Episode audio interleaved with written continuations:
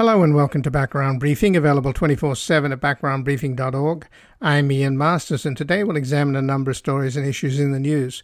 We'll begin with the successful counter-offensive underway by the Ukrainian military in the northeast around Kharkiv that has routed the Russian invaders and provoked unusually harsh criticism from nationalists and military bloggers inside of Russia, who the regime has so far tolerated. Joining us is Michael Weiss, news director at New Lines magazine, who has reported on international affairs for over 10 years with a focus on the Middle East and Russia. He has interviewed ISIS operatives and Russian spies, published and curated a series of still classified KGB training manuals, reported from rebel held Syria and war torn Ukraine, broken major stories about financial corruption, and exposed the Russian intelligence service's ongoing subversion efforts in the United States and Europe. He's the author of The Menace of Unreality How Russia Weaponizes Information, Culture, and Money, and the co author of the New York Times bestseller ISIS Inside the Army of Terror. We will discuss calls from municipal figures in St. Petersburg and Moscow for Putin to step down and whether pressure from the nationalists on Putin might result in him seeking more desperate military measures as his so called special operation appears poised to collapse. Then we'll look into friction between the Senate's Republican Minority Leader McConnell and the head of the National Republican Senatorial Committee, Senator Rick Scott, over the quality, in quotes, of Trump chosen candidates and campaign dysfunction after 181 million was wasted on digital ads. Joining us is Julian Zelizer, a professor of history and public affairs at Princeton University, whose recent books include Fault Lines, Burning Down the House, Newt Gingrich, The Fall of a Speaker and the Rise of the New Republican Party, Myth America, historians take on the biggest legends and lies about our past, and the presidency of Donald J. Trump, a first historical assessment. The co host of the Politics and Polls podcast and a CNN political analyst will discuss his article at CNN, What It Will Take for the GOP to Abandon Trump. Then finally, we'll speak with Thomas Mockaitis, a professor of history at DePaul University who has taught counterterrorism courses for the past 13 years at venues around the world as part of the United States Department of Defense Counterterrorism Fellowship Program. He's the author of six books, including New Terrorism, Myths and Reality, Violent Extremists, Understanding the Domestic and International Terrorist Threat, and Iraq and the Challenge of Counterinsurgency. We'll discuss his article at The Hill, Biden Was Right – MAGA ideology is fascism. And before we go to our first guest, this program is completely independent without corporate sponsors and advertising, relying entirely on your support. So we ask you to take a moment and visit backgroundbriefing.org/donate or go to our nonprofit media foundation at publictruthmedia.org where you can keep us online and on the air on a growing number of stations for as little as $5 a month help sustain us into the future so that we can continue to provide breaking news analysis from the most knowledgeable guests at home and abroad. And we've made it easier for you to donate simply by credit card at backgroundbriefing.org slash donate, where your tax-deductible contributions make this program possible. And joining us now is Michael Weiss, the news director at New Lines magazine, who's reported on international affairs for over 10 years with a focus on the Middle East and Russia. He's interviewed ISIS operatives and Russian spies, published and curated a series of still classified KGB training manuals, reported from rebel held Syria and war torn Ukraine, broken major stories about financial corruption, and exposed the Russian intelligence service's ongoing subversion efforts in the United States and Europe. And he's the author of The Menace of Unreality How Russia Weaponizes Information, Culture, and Money, and is the co author of the New York Times bestseller ISIS Inside the Army of Terror. Welcome to Background Briefing, Michael Weiss. Thank you, Ian. Happy to be back. Well, thanks for joining us. And obviously, the Ukrainian counteroffensive recapturing Kharkiv and a lot of the area in the north there, right up to the Russian border, has really got certainly the milbloggers in Russia in a bit of a lather. It seems that even on the mainstream television propaganda channels, state TV, they're at least sort of not crowing about ludicrous and unrealistic victories, but rather somberly mentioning that they have some reversals. And then you've got municipal figures in uh, both Moscow and St. Petersburg calling for Putin's resignation. So, what are we to make of all of this? Well, I think it's a pretty calamitous setback for the Russian president and for the war aims at large. Um, his military, judging from reporting that's coming out now in the Washington Post, um, I mean, you mentioned Telegram and even pro Russian military commentators who've been pretty unvarnished in their appraisal that this is a rout. Uh, and there's no way to dress it up. The Ministry of Defense in Moscow is portraying it as a regrouping of forces to fortify Donetsk, but nobody believes that. Um, yeah, I mean, it, it, it's extraordinary. Um, and the, I think the most extraordinary aspect of it is that nobody really saw this coming. For, for many months, Ukraine has been telegraphing a big counteroffensive to retake the southern area or oblast of Kherson. Kherson City was the first major population center to fall to the Russians in late February, early March.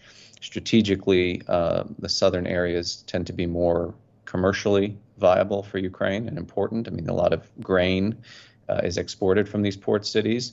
Um, and so, yeah, we, we, were all looking south when Ukraine was quietly moving forces to the northeast. Uh, and it doesn't even seem like it was that many troops. I, I haven't been able to get credible figures on this yet, but you know, the the anecdotal evidence that's emerging is that you know you had as little as, as sort of a single company in some instances just pushing through um, which suggests not heavy engagement, um, but rather that the Russians just turned tail and, and ran away. Um, I mean, there's a piece I just read in the Washington Post today suggesting that uh, in one village in Kharkiv, uh, you know, the soldiers stripped off their uniforms. They held villagers at gunpoint, saying, "Give me your, the keys to your car." Uh, they dressed up as civilians and just hightailed it back over the border to avoid uh, reconnaissance surveillance, where they might then be bombed um, they were terrified of what the Ukrainians were doing. And and this this didn't happen. You know, uh, Sir Lawrence Freedman, the dean of British strategic studies, had a very good piece on this, um, quoting Ernest Hemingway. You know, how do you go bankrupt gradually and then all of a sudden, right? I mean, war works in a similar manner, in that the Ukrainians have been kind of conducting these shaping exercises all along the contact line. You know, ever since they received the HIMARS. Um, NATO standard US provided artillery systems, they've really just been punishing Russian supply lines, ammunition depots, fuel depots, command centers, all along that line of contact, and, and in places where they simply could not have access before, given the range of these systems. So I think that what, what this ended up doing, I mean, it's all of a piece, right? You know, the, the messaging that Kherson is the big juicy target forced the Russians to move some 30,000 troops from other points along the contact line down to the south, thus making their northeastern flank more vulnerable. The Ukrainians then just pressed in, and it was like a hot knife through butter. I mean, some estimates are, and this is not confirmed, I think on the more conservative side, you're seeing 2,500 square kilometers have been retaken. That's an area that's larger than the combined areas of the cities of New York and Los Angeles. Um, but I've seen higher order estimates suggesting as many as 9,000 square kilometers have been recaptured. I mean, it's hard to gauge because, you know, what do you consider a, a recapture? If the Russians have withdrawn completely, uh, but the Ukrainians have yet to occupy, uh, does that count? Or is it only the places where you can see the blue and gold standard being hoisted atop administrative buildings, which is probably a smaller uh, piece of the pie? But yeah, I mean, the, you know, the Russians themselves have acknowledged in their own rather cack-handed and duplicitous manner that they've been defeated. Uh, Putin, according to the Moscow Times, is holed up in his resort complex in Sochi. Um, he had a meeting of the Security Council on Friday, uh, essentially forcing his Siloviki strongmen advisors to all share in the culpability of this failure. Uh, to agree to a complete withdrawal from Kharkiv, again under the pretext of fortifying Donetsk. But even areas in Donetsk are now in play. Uh, Denis Pushilin, who's the commander of uh, the so-called People's Republic of Donetsk, so the you know eight-year-old, nine-year-old occupied proxy army. Um, he, he recorded a, a, a, video in a getaway car fleeing from. Um, we don't even know where he was, but essentially talking about Lyman um, being in a quote difficult spot. So yeah, I mean, I think the Ukrainians have brought the pain all all along that that front line. Um, and they're very, very bullish now about what they're going to continue to do, which is also actually now have that Kherson counteroffensive materialize in a significant manner. Well, apparently the Russians have been abandoning weapons and running and, yeah. and also abandoning tanks. But Putin uh, did open up a, a, big Ferris wheel in, I think it was on Saturday, was it on Sunday, mm. uh, in Moscow? And then it got stuck. oh, yeah, really? Yeah. Yeah, how's that for symbolism? It, it, it broke down on its opening day. I see. Well, there you have it. So, if you want uh, even more symbolism than that, I mean, the, the best map I've seen of what Ukraine has recaptured, if, if you look at the sort of uh, horseshoe or, or half crescent um, in in the east of the country, it now looks like a broken sickle. So make well, that that's symbolic and a half, yeah, isn't it? Exactly. And again, I'm speaking with Michael Weiss, the news director at New Lines magazine, who has reported on international affairs for over 10 years with a focus on the Middle East and Russia. He's interviewed ISIS operatives and Russian spies, published and curated a series of still classified KGB training manuals, reported from rebel held Syria and war torn Ukraine, broken major stories about financial corruption, and exposed the Russian intelligence service's ongoing subversion efforts in the United States and Europe and is the author of The Menace of Unreality How Russia Weaponizes Information, Culture, and Money, and is the co author of the New York Times bestseller ISIS Inside the Army of Terror. So, but Putin has always portrayed himself as a winner, and he, he's trying to gloss over this reversal, shall we say. Do you think that, that there has has been a real change there? In other words, the you know his reputation as a winner and being a kind of political Houdini has caught up with him you know, not dissimilar, I guess, to Donald Trump. I think, you know, I would phrase this or couch this a little bit differently. I think the West for a long time has allowed Putin to portray himself as a strategic mastermind, as as a sort of, um, you know, almost a his own Rasputin-like figure in a way, uh, simply because he hasn't really been challenged or contested in a meaningful manner. I mean, you know, when when he authorized this stealth invasion annexation of Crimea, you know, Ukraine's army was not in, not in a fit state. Its security services were completely penetrated by Russian intelligence operatives, and you know, the outgoing president was essentially an agent of Moscow, uh, and this caught the West deeply by surprise. And really, the only arrows in the quiver at, the, at that point were sanctions. And he also had an administration that was very uh, skittish about providing security assistance to Ukraine for fear of um, what this might do uh, in terms of escalation and how it might provoke the Russians. And yet, what we've seen time and time again is all of the fears, all of the anxieties that are propounded about what happens if we poke the bear turn out to be a little bit overblown. So, you know, I remember, I'm old enough to remember when giving uh, Javelin anti tank missiles to Ukraine was going to start World War III. Well, now we're giving them HIMARS, we're giving them NASAM air defense systems, we're giving them Excalibur artillery. We're giving them essentially everything they've been asking for for 10 years, with the exception of F 16 fighter jets, but we'll eventually give them those too. I mean, that program is now in the offing for the long term. Um, and World War III has not arrived. Now, that's not to discount you know, well-founded or, or well-grounded, I should say, claims that you know Putin could really lose his mind and decide to deploy tactical nukes and do. You know, everybody has to worst-case scenario it, but the data thus far, if we're looking at this empirically, suggests the more that Russia is contested, the more that it is its bluffs are called, the weaker and weaker it becomes. And you know, I mean, I don't I don't like overselling America's role in this because at the end of the day, the Ukrainians are the ones doing the fighting. This is their victory. But I think there's a lot that's happened in the last six months, seven months now, uh, in terms of American aid, security assistance, and frankly, just covert operations that we don't know about and we won't know about for a spell. And I think that is predicated on the President of the United States himself being an old cold warrior, himself being deeply wedded to the idea of Europe whole and free. And he's a, he's a fundamentally a transatlanticist in his foreign policy doctrine. And he basically decided enough was enough. And I, I think indeed, you know, this last week is a return on investment. I don't think the Ukrainians could have managed this, or at least I, I don't think they could have managed the ability to do this without the security assistance coming from the West, the United States and the UK in particular. But beyond security assistance, uh, isn't there intelligence and military assistance? Yeah. And how much does that backfire in the sense that the Russian narrative now on state TV is that we're having these military reversals on this special military operation because we're fighting NATO and the Americans who are supplying weapons. And they that, keep saying they're Americans in yeah, the field. universally, and I mean, it, for years they've been couching this conflict as not one between themselves and Ukraine, but themselves and America and NATO. I mean, go back and look at the, the, the, preliminaries to this invasion, which they denied was going to happen. It was always, oh, you know, the final showdown will be with NATO. Ukraine, it's it's a vassal, it's it's a satrapy. It doesn't it doesn't count. You know, people are awaiting their liberation. So what? I mean, it, it, you know, at the end of the day, it, it doesn't matter. It's it's it's for domestic consumption, and the extent to which Russians still believe they're masters I don't know. I feel sorry for them if they do. Uh, no doubt there's a good percentage of the population fed a steady diet of state television, nothing else, and they do. You know, and they're rallying around the flag, and they think that um, you know the West is is simply lying about what's taking place.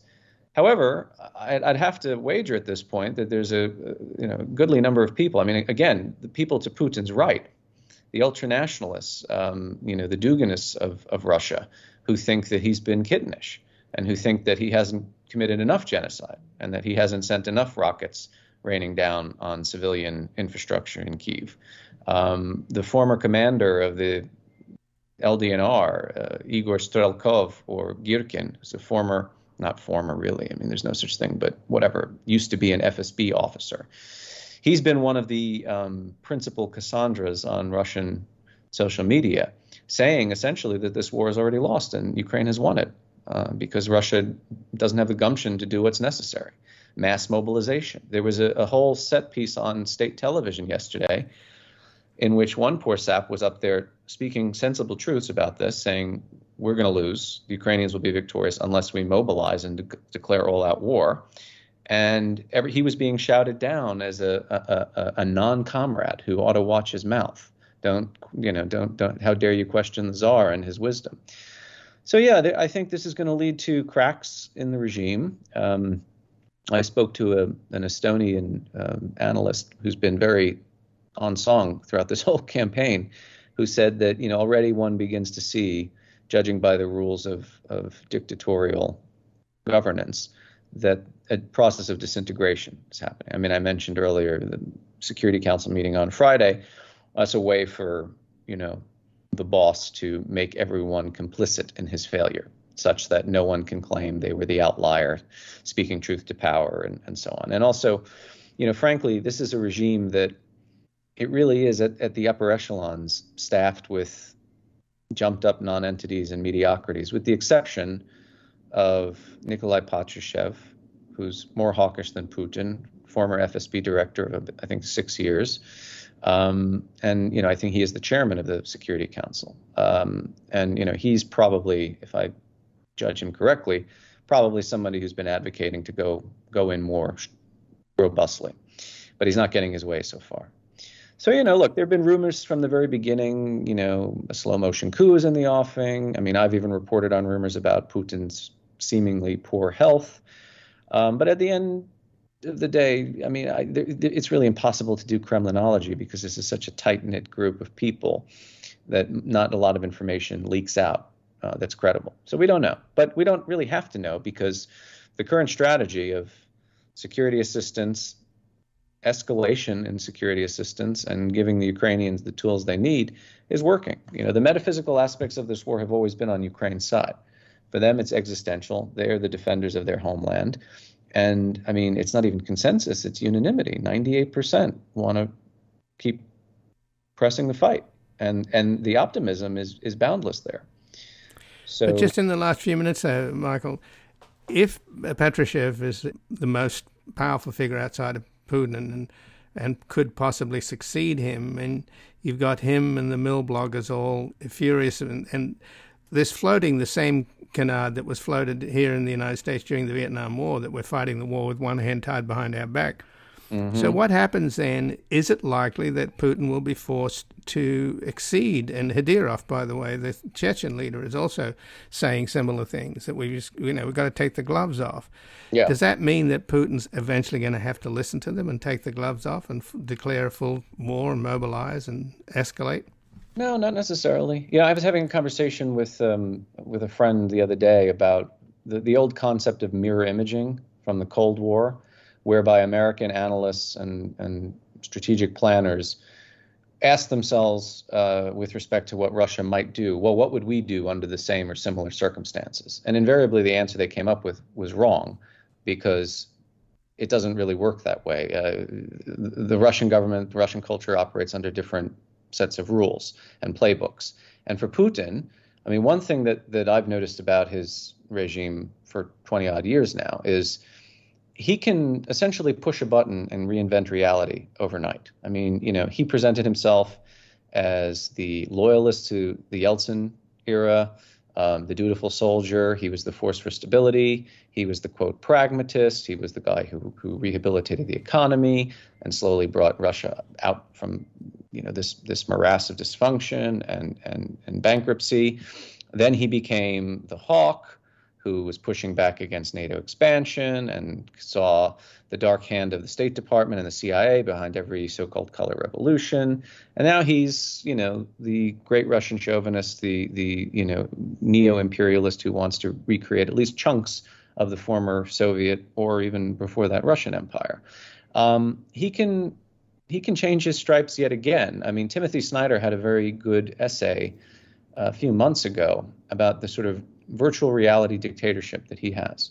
So, I mean, I said just a few moments ago, if most Russians still think, you know, the war's going okay, or that, you know, the reason we lost Kharkiv is because of some grand conspiracy, not because of the failure and incompetency and demoralization of our own forces, um, then Putin could easily pull out of Ukraine tomorrow and couch that as a similar, you know, conspiracy that uh, the Russians have to regroup or you know take inventory and and fortify the motherland because now it's it's it's you know all comers against Moscow and I mean he he can come up with any hymn sheet he likes and his people he will sell it to them. Now the ultranationalists and the people who think as I said that he's been too soft they're going to bleed and they're going to moan. Uh, are they capable at the moment of fomenting a coup or taking over the regime? Or do, I mean, I I don't see any indication that they are. Um, you know, uh, who Patrushev is? Do I see Patrushev as somebody who might behead the king and usurp the throne? Not really. I mean, he's been very loyal um, to Putin for a long time. If anything, I could see Putin deciding, well, maybe Patrushev is a problem here because he he you know, in, in the grand Stalinist kind of mindset of paranoia, you don't just go after your enemies, but you go after your friends as well because they might become your enemies. So I think there are a lot of variables here. Um, and that's not to say I'm not making any predictions. I'm just saying that, you know, the idea that that okay, because Ukraine succeeds, that's when we have to be at the most fearful and worried about what's going to happen in Moscow. I, I think that's a bit of a canard. I've been hearing that for a long time, and and to my mind, it, it's only just rationalized not allowing Ukraine to succeed. Well, they've succeeded, and again, the Russians deny defeat. It's, it'd be one thing if they were coming out and saying this was a rout we failed. We need to now we need to really go to war, but they're not saying that. Right. You know? and but, until, but Russian history, though, just in, in the last minute here, Michael, Russian history uh, indicates that in 1905, when they lost the war against Japan, there were repercussions and a, and a revolution. And then later on, of course, during World War One, the failures on the front were such that it helped bring about the Bolshevik revolution. So history indicates that defeats, military defeats, are not good for the incumbent government. They're not good for the incumbent government, but I mean, there's no predetermined course by which the transformation in, in Moscow has to take place. I mean, the Bolsheviks they could not come to power democratically. They didn't have the constituency, so they seized power. Doesn't mean that there's going to be another seizure of power necessarily. There, I mean, I don't know. I, there, there are some analysts and, and people who study Russia and who've been doing so a lot longer than I have, who are perhaps counterintuitively or strangely optimistic about the future of Russia. They see that there, there's going to be some dawn of liberalism. I'm a bit skeptical of that myself. Um, but again, you know, in, in, a way, Ian, I mean, you know, I think part of the problem that we've all had is trying to view Ukraine through the prism of what will Russia do. In other words, Ukraine always always portrayed or always held in this conceptual framework as the perennial victim and the force that is acted upon. And I, I think we're, we're sitting here, we're, even having this conversation now, having talked about you know the, the, recapture of 2,500 square kilometers by the Ukrainian armed forces against what was heralded as the world's second greatest military power. And we're still treating Ukraine as though it is acted upon when it is the, the, the actor in, in, in the, the current circumstances. So, I mean, what happens in Russia uh, you know, if if some lunatic ultranationalist takes over, then yeah, I mean, we have to be fearful that somebody like that might launch WMD or engage in some kind of unconventional warfare, and pro- perhaps not just against Ukraine, but European targets. But then we're having a totally different conversation because then, you know, Article Five NATO collective security comes into play. But with respect to Ukraine, um, you know, and I think I've mentioned this on your show before. Lloyd Austin, the defense secretary, several months ago said the U.S. objective is to ensure that Russia cannot wage this kind of uh, aggressive warfare against a neighbor in the, I think he said, the, the, the short to mid-term future. That seems to me a very sensible and, and morally correct strategic policy for the U.S. to have. As of now, I don't think Russia has got the manpower or the resources or the technological capability, thanks to sanctions, to prosecute a war successfully in Ukraine. So where is where is you know this sort of post-Putin Russia 2.0 going to get its new military? Remember, for years the the the, the propaganda was that uh, Sergei Shoigu was building Putin this bright shiny new army that was going to mop the floor with everybody. Well, we see the result of that and we should, I think, be mindful of the fact that you know what is printed on Potemkin paper or what gets circulated in Rosoboronexport brochures is not the reality. Uh, the Russian soldiers still could not fight the way that we were told they were going to. Um, and look, Ukraine now is in a much stronger position than it was on February 23rd. You know, they don't have to join NATO, and they're not even talking about it anymore because they are getting a NATO standardized military. And I don't just mean kit, I mean TTPs. You know, the way that they're fighting, or they have been fighting in Kharkiv, uh, is very indicative. I had this conversation with a retired U.S. Army colonel yesterday. Very indicative of U.S. strategic doctrine cooked up in the 1970s and the 80s, which is you don't hit the first line of defense, you hit several lines in, you take out the rear, uh, and then you essentially you, you trap the guys on the, the line of contact because you know the, the Russians are not good at and they've not been good at logistics and supplying the people that they've got on the front line. That well, that's because of corruption, right? Well, corruption and also their doctrine is fundamentally different from ours. Mm-hmm. Um, and you know, I mean, now I'm hearing, oh, we're worried that the Ukrainians have pushed too far in advance, that they're going to have issues with supply lines and the rest of it. But that's not. I don't think that's necessarily true. I mean, the, the Russians had relied in, uh, heavily on rail lines because they simply couldn't move things um, by you know vehicle convoys that ran out of fuel. There were problems with maintenance. You know the, the, tires were busted. Your corruption argument, yeah. But the Ukrainians have seemed to be quite adroit at, at getting stuff to where it needs to go, and now they have. I mean, indeed, in capturing Izium, which is a main uh, railway hub that the Russians had relied on heavily as a kind of operational logistical command center in uh, in, in the region. And now that that that's in Kiev's hands again. So you know, I, I look, I the the one constant for me in the last seven months, even before that, is you know, and, and I, I I fall prey to this instinct too, so I'm a little more self-conscious of it and also conscious of it in others. But I think underestimating Ukraine's capacity and not listening to them when they say they can achieve certain things. I mean, it's it's been a kind of Orientalism. I think that the West is is is you know hard pressed to slough off at long last. But time and time again, you know, underestimating them has proven to be folly. And, uh, you know, do I think they can recapture Kherson? I do. I do. Um, I think even frankly, Crimea is, is possibly in play at this stage. So, you know, I mean, again, I'm not I'm not predicting things. I'm just saying based on what we what based on the evidence of what they they have achieved, what they can achieve seems a lot greater than what we previously assumed. Well, Michael Weiss, I thank you so much for joining us here today. Sure. And again, I've been speaking with Michael Weiss, who's the news director at New Lines magazine, who has reported on international affairs for over 10 years with a focus on the Middle East and Russia. He has interviewed ISIS operatives and Russian spies, published and curated a series of still classified KGB training manuals, reported on rebel held Syria and war torn Ukraine, broken major stories about financial corruption, and exposed Russian intelligence services' ongoing subversion efforts in the United States and Europe, and he's the author of The Menace of Unreality How Russia Weaponizes Information, Culture, and Money, and the co author of the New York Times bestseller ISIS Inside the Army of Terror. We're going to take a brief station break and be back looking into the friction between Senate Minority Leader McConnell and Senator Rick Scott and what it will take for the GOP to abandon Trump. Günahıma toy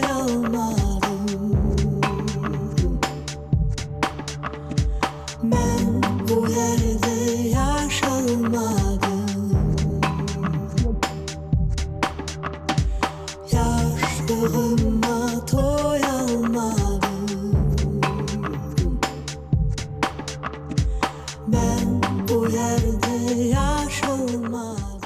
Welcome back. I'm Ian Masters, and this is Background Briefing, available 24 7 at backgroundbriefing.org.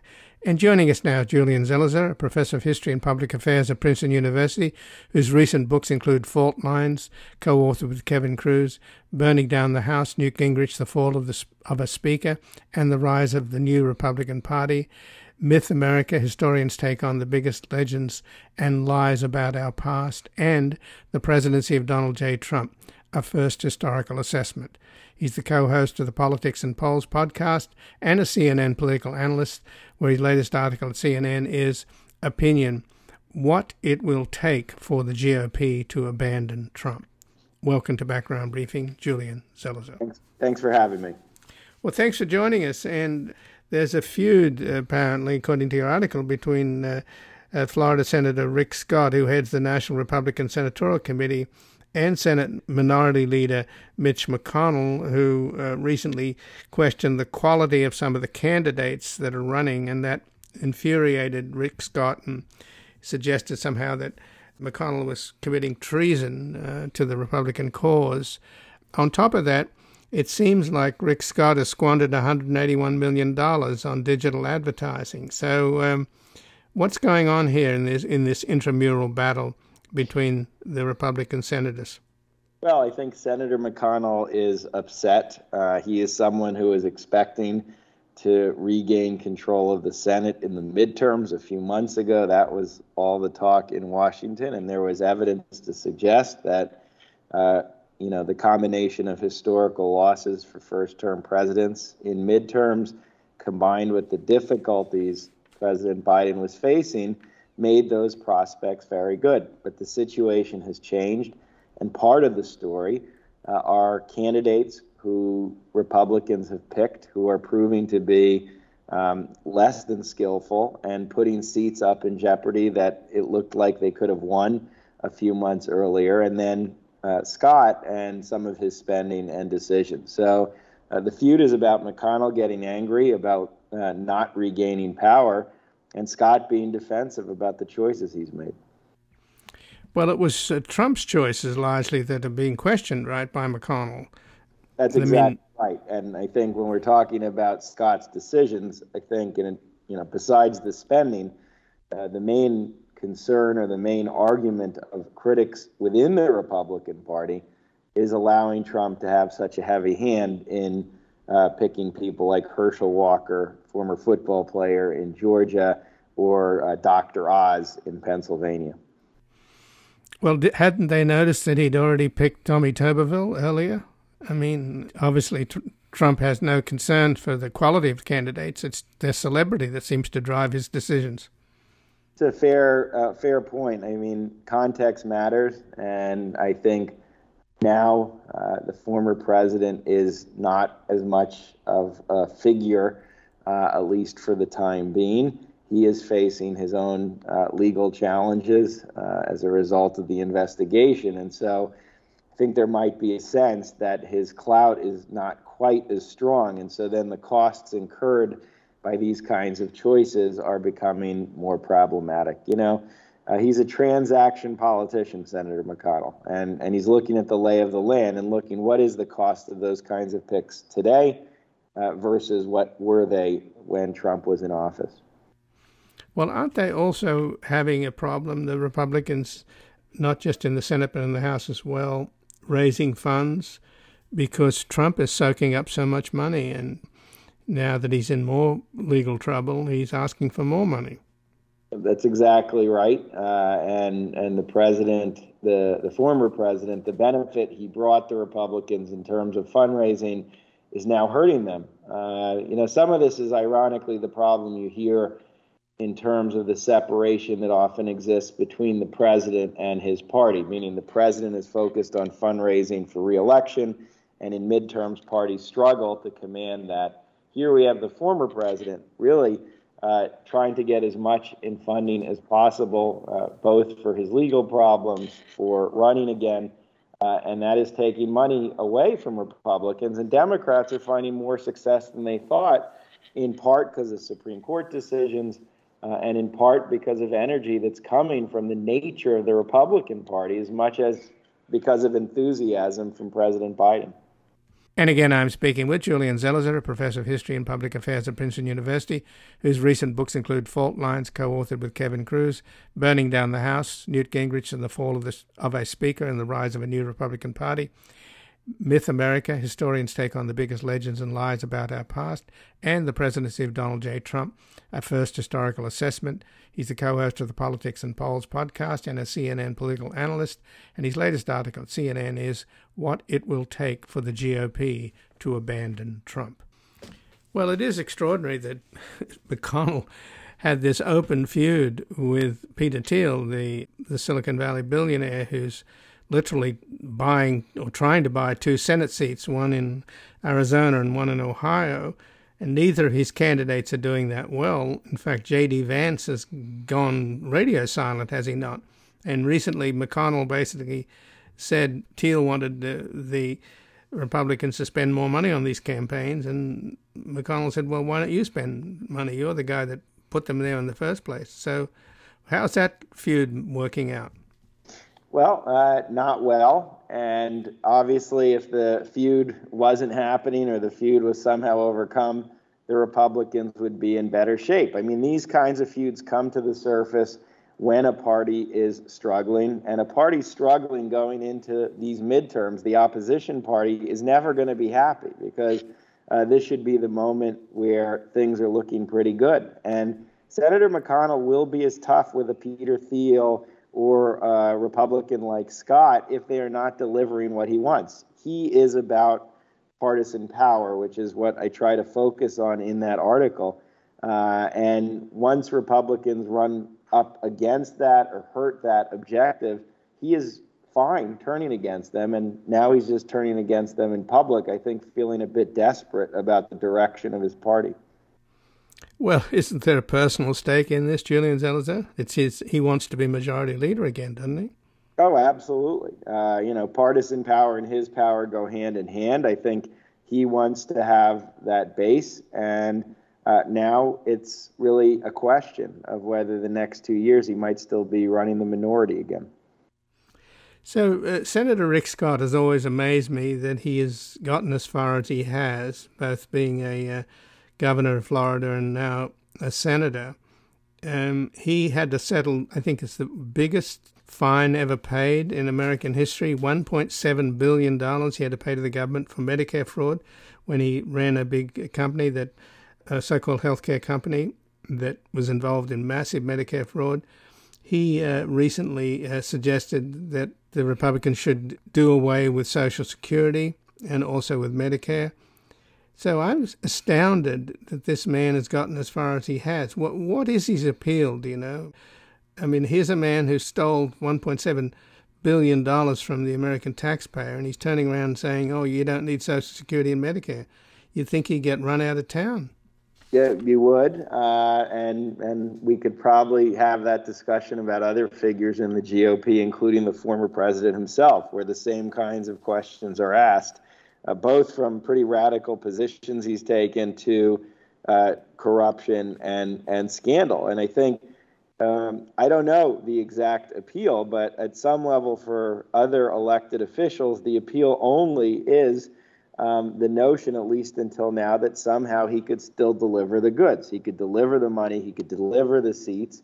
Uh, and now that's not clear anymore. And so I think that's why he's coming under fire. Uh, again, there's a, a, you know, transactional nature about, I think, how many Republicans look at each leader uh, and if the calculation is they can deliver power, I think a lot of Republicans are willing to look the other way uh, at inconsistencies, at positions like the ones you said, or controversy and scandal. So, what's going on with their strategy, though, with Scott and and also this uh, character Mastriano running for governor of uh, Pennsylvania? Are they taking their cue from Marcos's son's victory in the Philippines, where he didn't run a campaign, he didn't uh, talk to the press, he didn't get interviewed by anybody, he just took to Facebook and social media uh, with digital advertising, which is what Scott squandered uh, $181 million on and seemed to get no traction. I think a lot of Republicans are um, still somewhat impressed and enamored by the way President former President Trump communicated through new media, through social media, uh, or alternative media, and just went directly to voters. I think they're underestimating uh, the idea that, or the reality that other forms of media are still very important. You can't totally isolate yourself from television, newspapers, radio, podcasts that are not just for like minded uh, voters or are not just social media kind of platforms where you say what you want. And uh, they are not Donald Trump. And so I think they are struggling. And um, I think there's a cost to that kind of strategy and a pure investment in that as opposed to other forms of communication uh, don't seem necessarily to be the way to go from what we're seeing.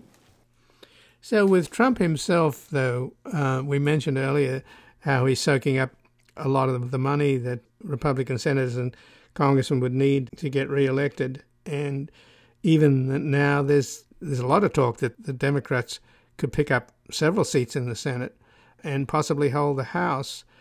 Do you think it's possible that Trump is going to do something that's really going to screw things up, and that is announce that he's running for president?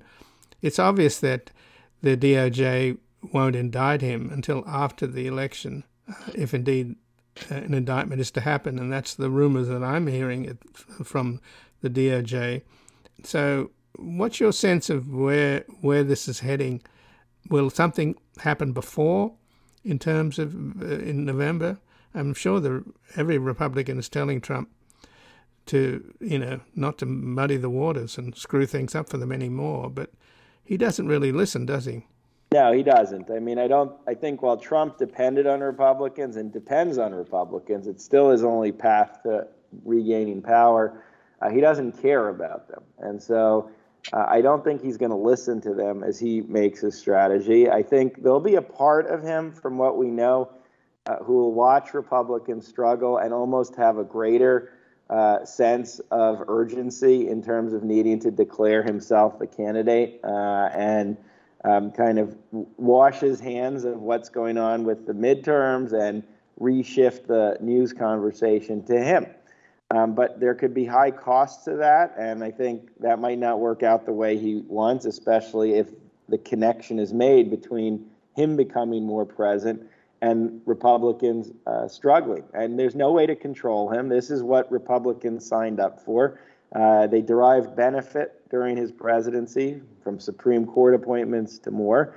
Uh, but now they have to pay the cost, and I don't. I can't predict what is going to happen, and I don't think anyone can, which is the very nature of this former president. And he is not someone who is loyal to anyone other than himself uh, or those who will help him in the short term. And I'm not sure he sees Senate Republicans as being part of that anymore.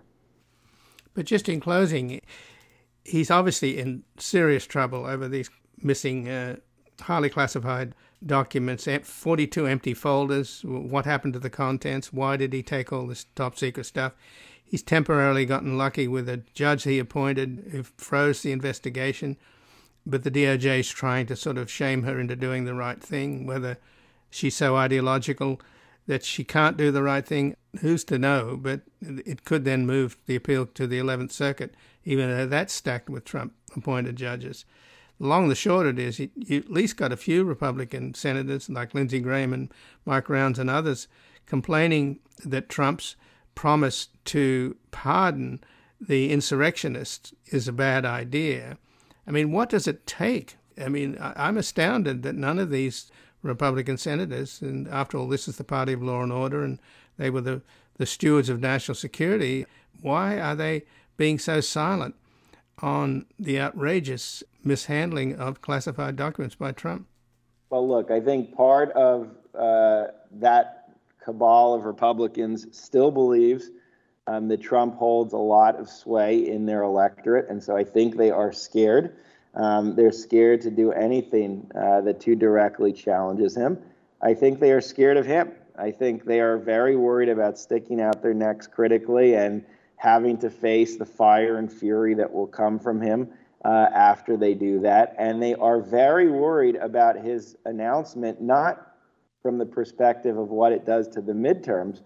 Once he's back, and many assume he might very well win the nomination, um, then you don't want to be that senator, that Republican senator who went against him, um, because he will seek retribution. So I think all of those factors are keeping uh, Republicans in in check. And and again, all, everything you're saying is more reason that Trump might think of announcing sooner than later. I mean, in addition to wanting to be an active candidate, which will make DOJ prosecutions harder from Attorney General Garland's perspective, once he announces, that fear factor goes up, and so he can. Uh, hold those senators in check. So I think that's what's going on, and it's a difficult dynamic. And might very well give Democrats an opening that any other way they wouldn't have in the midterms in November.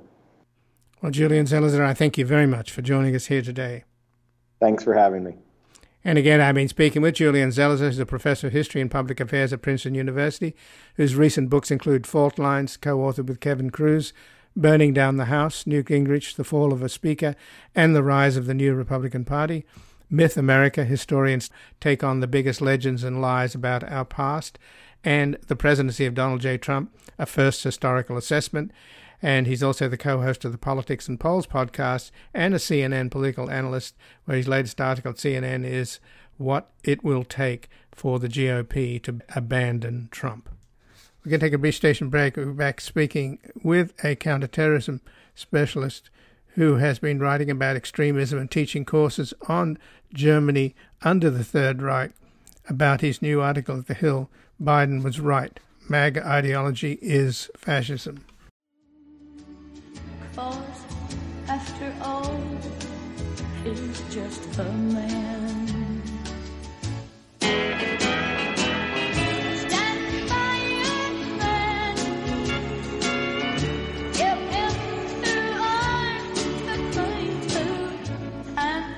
Something warm to come to when nights are cold and lonely.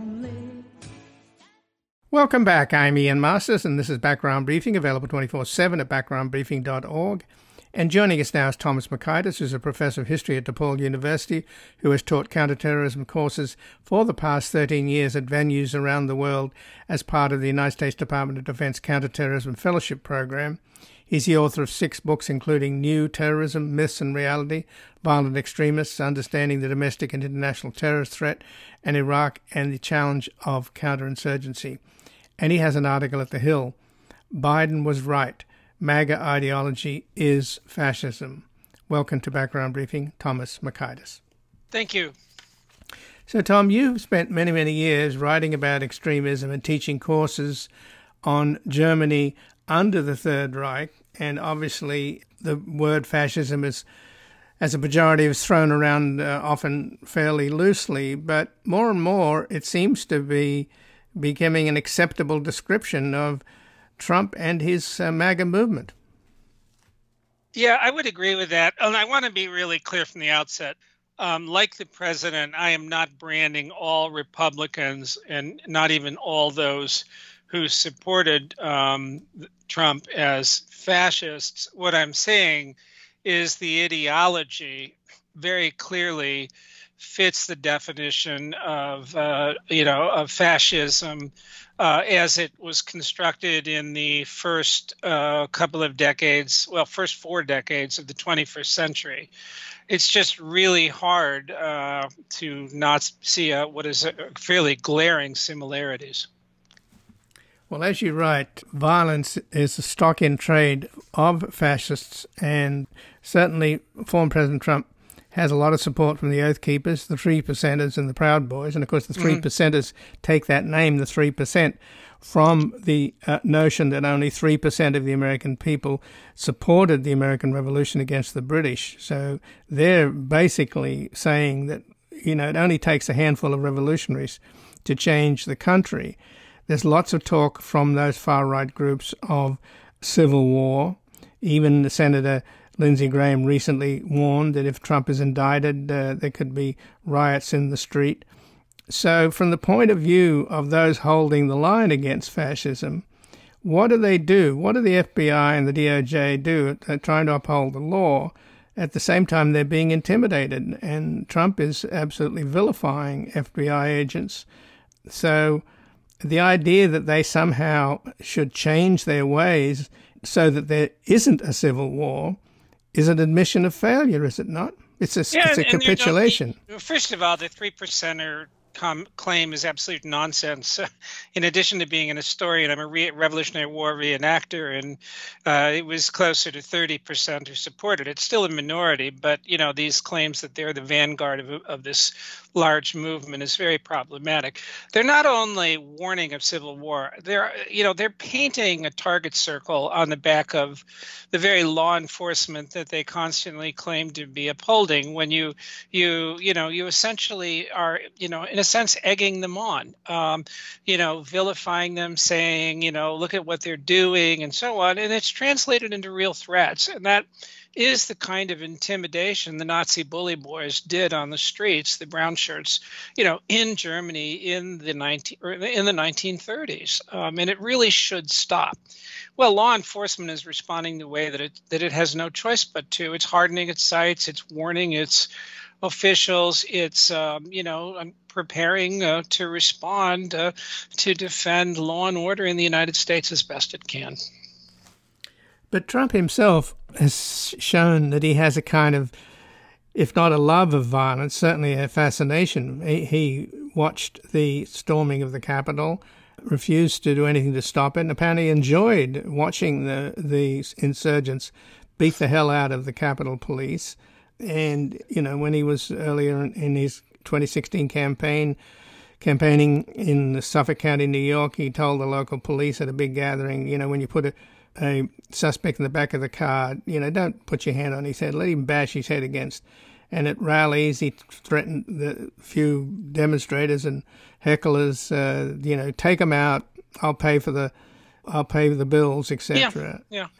What's your sense of this guy? You know, he's only interested in himself, but at the same time, we're now learning, for example, that he refused to leave the White House. I mean, he didn't want to leave. I mean, yeah, yeah.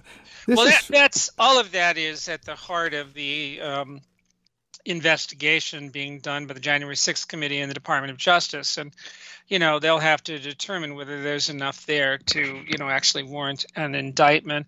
Um, but again, you know what what fascist dictators claimed was that you know they were the embodiment of the people. They knew better than anybody else. You know, um, I understand the system. Trump said, "I alone can fix it." It's very much similar to comments made by Benito Mussolini and uh, also by Adolf Hitler.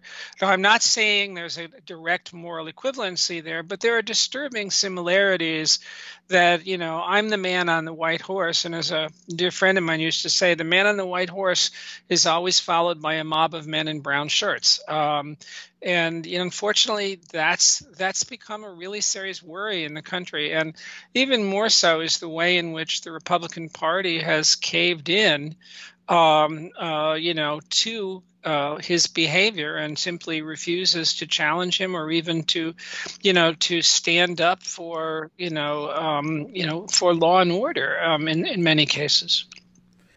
Well, it's obvious that Trump has sympathies, if not affections, for totalitarian and authoritarian leaders, and mm-hmm. in particular for a murderous dictator, Vladimir Putin, yep. and Kim Jong Un. I mean, these... and also in uh, uh, Viktor Orban, um, you know, who spoke at a conservative political action committee uh, recently, the president of Hungary, who has really curtailed civil liberties and open democracy in that country, Bolsonaro in uh, Brazil, um, Narendra Modi in India. Um, unfortunately, this and, and for you know fairly right wing uh, movements in Europe and elsewhere. So yes, there's this is a unfortunately a worldwide phenomenon uh, that is a cause for great concern. So, Tom Mockaitis, apparently, I've uh, certainly I've heard rumors that uh, Trump uh, will be indicted after the elections. If that were to happen, and as I mentioned earlier, Senator Lindsey Graham warned that mobs would take to the streets. How close are we to, I mean, how real is this threat of civil war? Because we know that a lot of Trump's supporters have arms, and we know from polling that I think it's something like 40% feel that violence is inevitable and necessary. So, how would you rate the chances? Because again, this man is he's cornered now because he's done the most outrageous thing with yeah. um, God knows what he's done with these incredibly important national security secrets. Some of them involving, or at least one of them involving another country, which could be the state of Israel. So, it's absolutely appalling what he's doing with you know holding on to state secrets under the most absolutely reckless lack of uh, security. So, assuming that he's pulled over, as he should be in the case of these uh, stealing government documents, what do you think is going to happen? Do you think there'll be large scale eruptions in this country? I, I, don't really know because people said that after the raid on Mar-a-Lago, the the well, the search of Mar-a-Lago it was perfectly legal and it was done appropriately and with you know reasonable evidence that they would find what they in fact found. You know, there were not there were isolated incidents and so on, but the threat level rose, and the director of the FBI did inform you know field officers and agents that they had to be vigilant and uh, not take their safety for granted and so on. You could see demonstrations. Uh, I don't know how widespread they would be. The, you know, to be fair, as with any movement, those who embrace the ideology, only a small percentage will actually endorse violence. And on, although you said, you know, a larger percentage said that they thought, saw violence as inevitable and necessary, doesn't mean they'll do it. It's the small percentage, but that small percentage is very well armed and, and very well organized as well. And so I, I, I would not put a tax on officials and and you know facilities out of order. I do not expect to see you know millions of people taking to the streets and you know in a kind of expressing moral outrage if uh, he is to if he were to be indicted. But one of the things he's likely to do, and a previous guest on today's program brought this up, is that he's likely to uh, declare himself a candidate for president in order to get some protection um, yeah. from the DOJ. So how will that complicate the mix? Uh, well, it'll make. I don't know that it gives him protection. It it certainly creates. He's trying to create an appearance of political persecution, um, and and that it would help him perhaps in the in the in the public relations battle. I don't. But there's no legal status to being a candidate that protects you um, you know, from indictment if in fact you are perceived to have committed a crime. So it'll give him, you know, the bully pulpit and so on, and it, you know, it creates a something of a dilemma in that you know candidates are usually given s- secret service protection. And the question is at what point would that kick in? I don't know Um, but it's not going to stop things. Um, but it's going to allow him to spin it the way he is. But on the other hand, it's not clear how well that's going to play. Um, the results of the primary season are not entirely encouraging for Republicans. He's endorsed um, some far right candidates who, yeah, they won their primary, but now they're they're behind in the general election, where a more moderate Republican might easily have won. Um, you know, and so the, we'll have to see how it how it plays out. But I, I don't think declaring his can- I expect him to declare his candidacy. I don't think it's going to shield him from action by the Justice Department. Well, Tom Mockaitis, I thank you very much for joining us here today. Happy to do it. And again, I've been speaking with Thomas Mockaitis, who's a professor of history at DePaul University, who has taught counterterrorism courses for the past 13 years at venues around the world as part of the U.S. Department of Defense's Counterterrorism Fellowship Program. He's the author of six books, including New Terrorism, Myths and Reality, Violent Extremists, Understanding the Domestic and International Terrorist Threat, and Iraq and the Challenge of Counterinsurgency. And he has an article at The Hill Biden was right MAGA ideology is fascism. This has been Background Briefing. I'm Ian Masters, and I'd like to thank producer Graham Fitzgibbon. And to help us sustain this program into the future and assure it remains free to all, please take a moment to support us by going to backgroundbriefing.org/donate or publictruthmedia.org, where you will find our non-profit Public Truth Media Foundation, where your tax-deductible donations, large and small, keep us broadcasting. And if you missed any of today's program and would like to explore our vast archives, you can find us at backgroundbriefing.org, where we'll include extended interviews searchable by topic and have made it easy for you to sign up for daily email updates that provide links to resources, articles, and books discussed on the program. Also, you can find links there to subscribe wherever you get your podcasts, and we also encourage your ratings and reviews on these platforms. Find us on Twitter and Facebook at Ian Masters Media and please do help us reach more listeners by sharing this program with friends, family, and colleagues. And I'll be back again tomorrow with another background briefing at backgroundbriefing.org. Bye for now. The guy that lived next door in 305 took the kids to the park and disappeared by half past